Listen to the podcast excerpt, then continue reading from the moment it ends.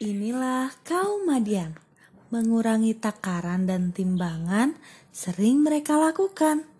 Menipu saat berdagang jadi kebiasaan mereka.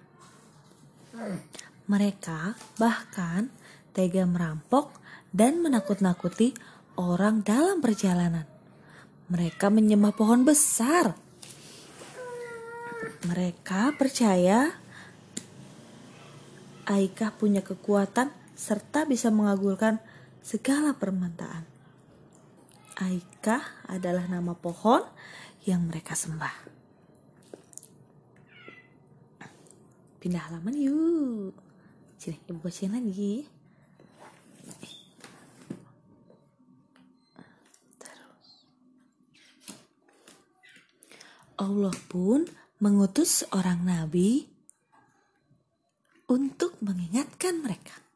Nabi Shu'aib alaihi salam namanya. Ia dikenal sebagai juru bicara para nabi. Beliau ahli bahasa yang sangat fasih dalam berbicara. Nabi Shu'aib alaihi salam menyeru dengan penuh kelembutan. Wahai kaum Madian, berhentilah berbuat kejahatan. Jika tidak ingin Allah cabut segala kenikmatan. Namun kaum Madian tidak mau mendengarkan.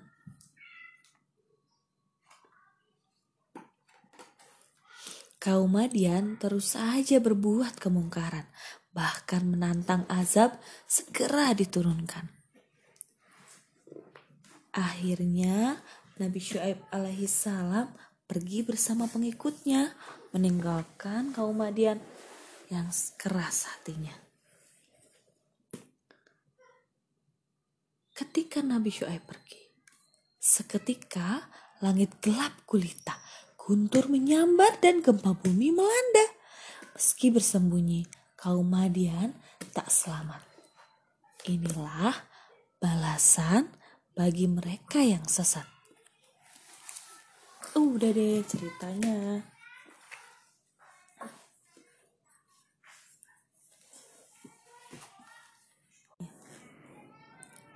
Hari ini kita baca buku Aku Cinta Nabi 3. Ini buku dari Ade Yulia.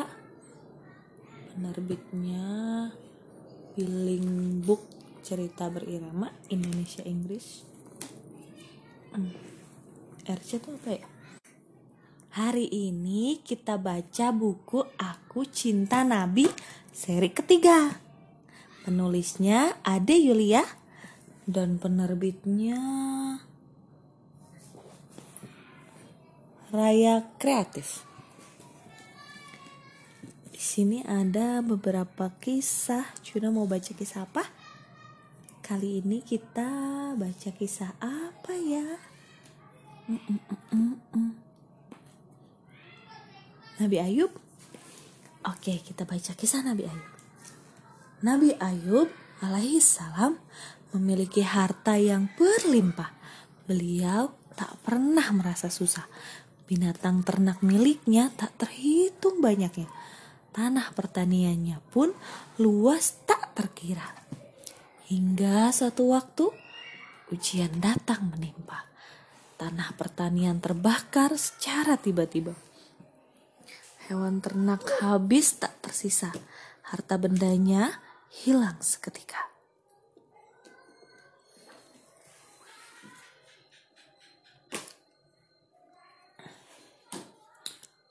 Lalu, tak hanya itu, tempat tinggal Nabi Ayub. Eh, eh, jangan dong, Nak. Hari ini kita lanjut lagi baca kisah 25 Nabi dan Rasul. Penulisnya Erna Fitria dan penerbitnya Pelangi Mizan. Kita bismillah dulu ya, Dek. Bismillahirrohmanirrohim. Kemarin kita udah sampai mana ya? Nabi Idris ya.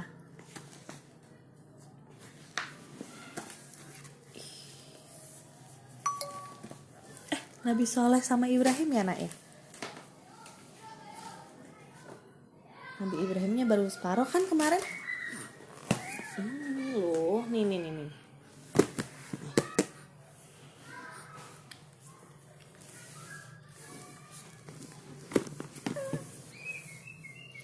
Pernahkah jari teman-teman terkena api?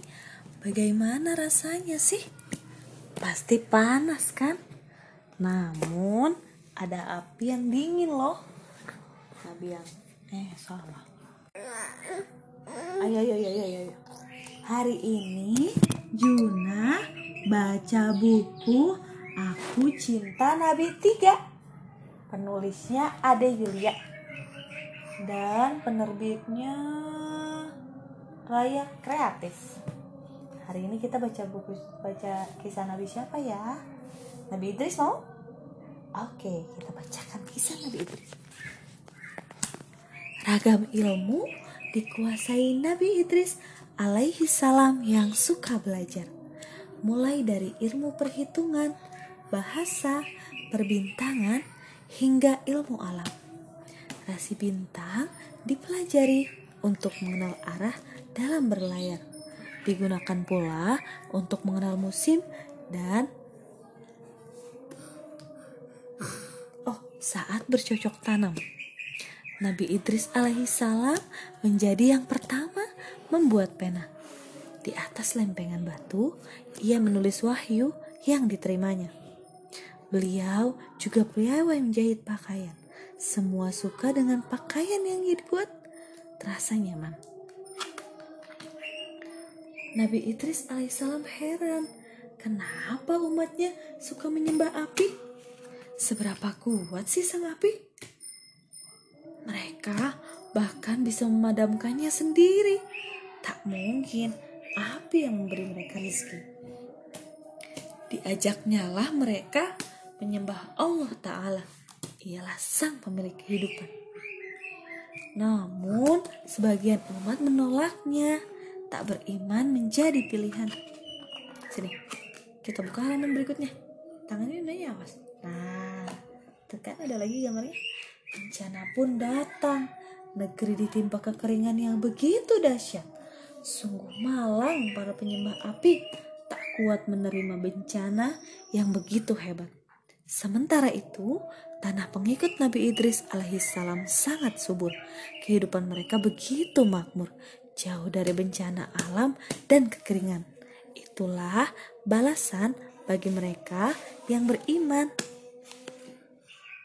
Oh, udah, kisahnya segitu aja. Cuma mau kisah lain?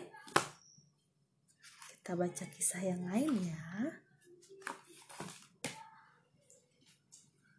buku ini isinya dikit kisahnya yang lain aja kita baca buku dari Pelangi Mizan penerbitnya penulisnya Erna Fitria judulnya Kisah 25 Nabi dan Rasul tadi kita baca baca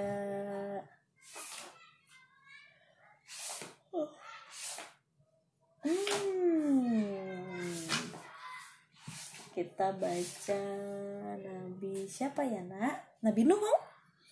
Nabi Nuh alaihi salam. Pernahkah kamu melihat perahu kayu yang sangat besar? Juna pernah? Gak pernah ya, ibu belum ngajak Juna ke pantai. Nanti kita ke pantai biar lihat perahu ya. Pada zaman dahulu, Nabi Nuh dan para pengikutnya sudah membuatnya. Kenapa ya Nabi Nuh membuat perahu? Kita simak ceritanya ya dek. Nabi Nuh berhadapan dengan kaum Madian yang menyembah berhala. Dengan penuh kesabaran, Nabi Nuh menunjukkan bukti kebesaran Allah. Ada matahari, bulan, air, tumbuhan, binatang, dan lain-lain. Nabi Nuh juga memberitahukan akibatnya jika manusia melanggar aturan Allah. Beberapa penduduk mengikuti ajakan Nabi Nuh. Mereka umumnya orang-orang miskin. Sementara itu, orang-orang kaya sangat sombong. Mereka tidak percaya kepada Nabi Nuh. Malah mereka mengejek dan mencemooh Nabi Nuh juga pengikutnya.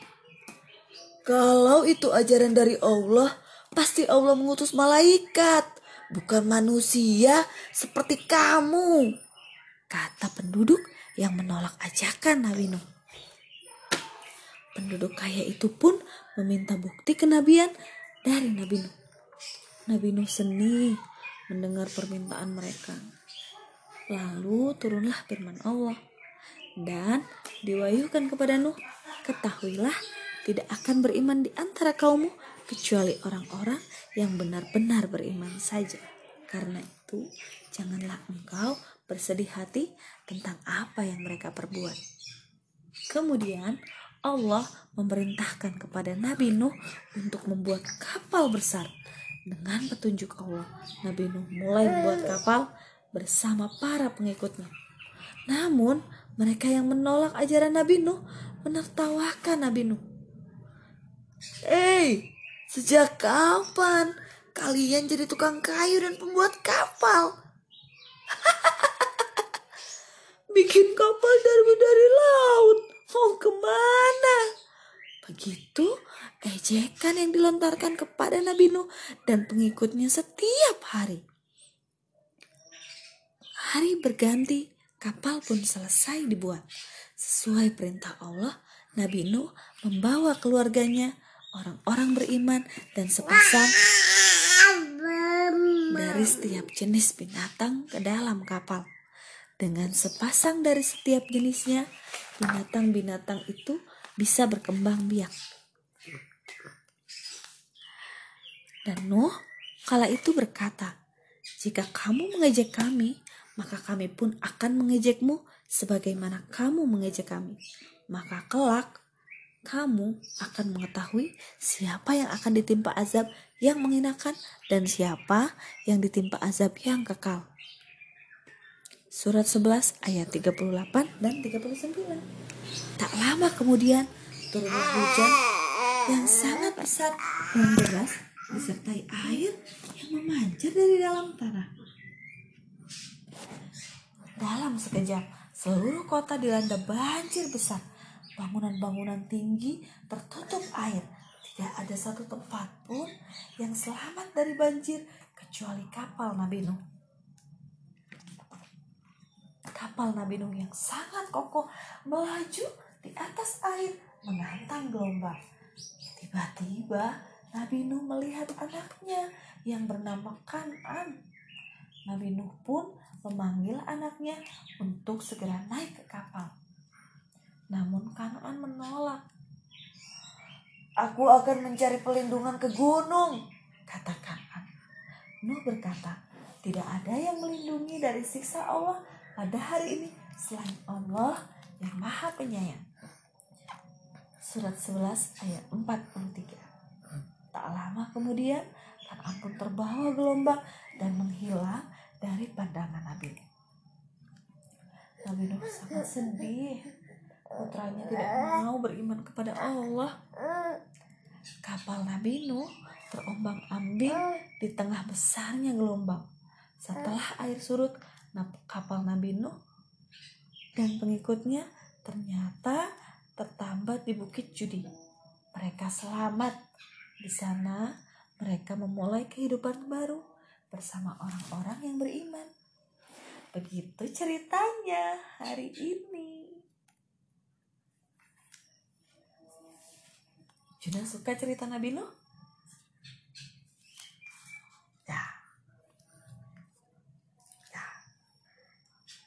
Itu aja. Kita hari ini ya. Kita baca alhamdulillah alhamdulillah. Hirobil alamin. Oh. Oh jadi mau baca lagi? Oh gitu. Baca apa lagi? Tapi jangan dirusak bukunya. Nabi yang lain? Juna mau nabi yang lain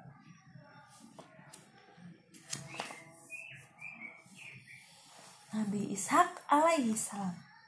Sebelum menikah dengan Siti Hajar, Nabi Ibrahim memiliki istri yang bernama Siti Sarah. Bertahun-tahun mereka berusaha agar mendapatkan anak. Tetapi Allah belum berkenan menganugerahkan keturunan untuk mereka.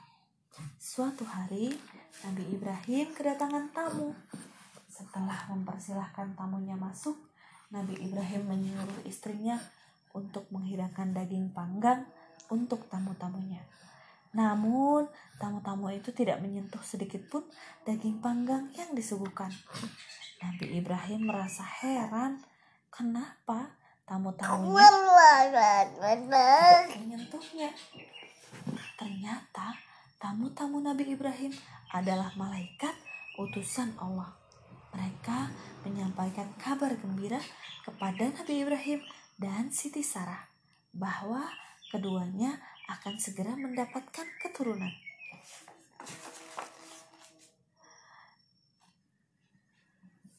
Dia istrinya berkata, Sungguh ajaib, mungkinkah aku akan melahirkan anak?